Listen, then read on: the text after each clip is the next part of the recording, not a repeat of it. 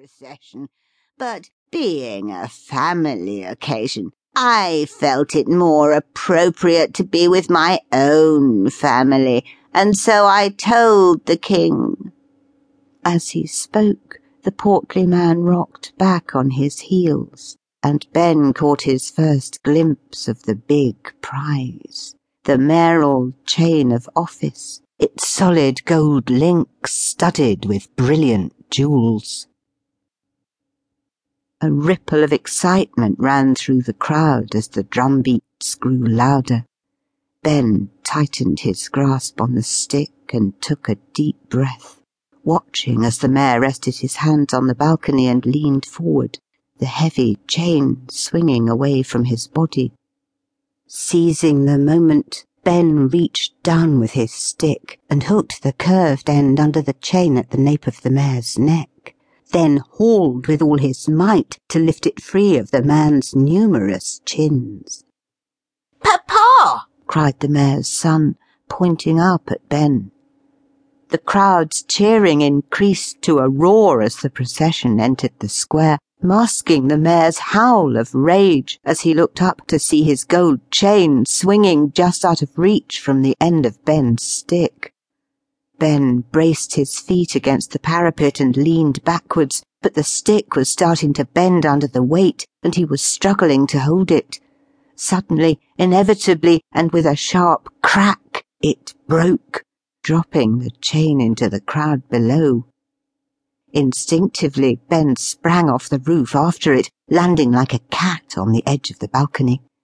With a flick of his knife, he severed the strings of the leopard fur money pouch catching it in his open palm and stuffing it quickly inside his shirt. The mayor's son stared at him, too surprised to react, but the mayor pushed his son out of the way and reached for Ben. At this moment, the mounted guards at the head of the procession passed under the balcony. Ducking beneath the mayor's arm, Ben leapt out to land behind the rider of the nearest horse. The horse reared, spooked by the sudden extra weight and by the crowd of people who were scrabbling in the dust around its hooves for the mayor's gold chain. In one fluid movement, Ben slid down its back and onto the ground, intent only on escape. Unfortunately for Ben, some of the guards had witnessed the theft and shouted at him to halt, wheeling their prancing horses round in circles as they tried to corner him. Ben dived between the horse's legs, curling his body into a tight ball to execute a neat forward roll. He came up onto his hands and knees and crawled quickly between the legs of the onlookers.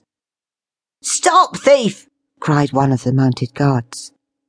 Desperately, Ben pushed and shoved his way deeper into the crowd, but the forest of legs was thinning as people stepped away from him, leaving him exposed in a circle of curious faces. He jumped to his feet and caught sight of the guards, now on foot, pushing through the crowd towards him. Thinking quickly, he reached into his shirt and drew out the money pouch, taking a few precious seconds to pull apart the severed strings. He looked up to see the guards almost upon him. Grasping the bottom of the pouch, he spun around, showering the crowd with gold and silver coins.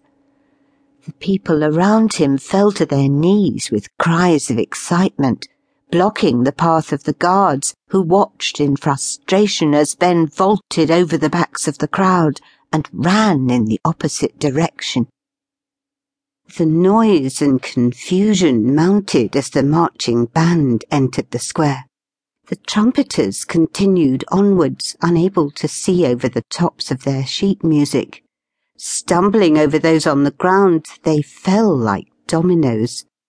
The steady beat of the drums collapsed into disarray as the drummers in turn fell over the fallen trumpet players. Then a short, fat man with a tuba wrapped over his shoulder tripped over a French horn player and ended up upside down with his head buried deep inside his instrument, his little legs kicking the air. Unable to hear the commotion over the cheers of the crowds behind them, the royal carriage rolled on into the mayhem. What in Triton's name is going on? cried the king.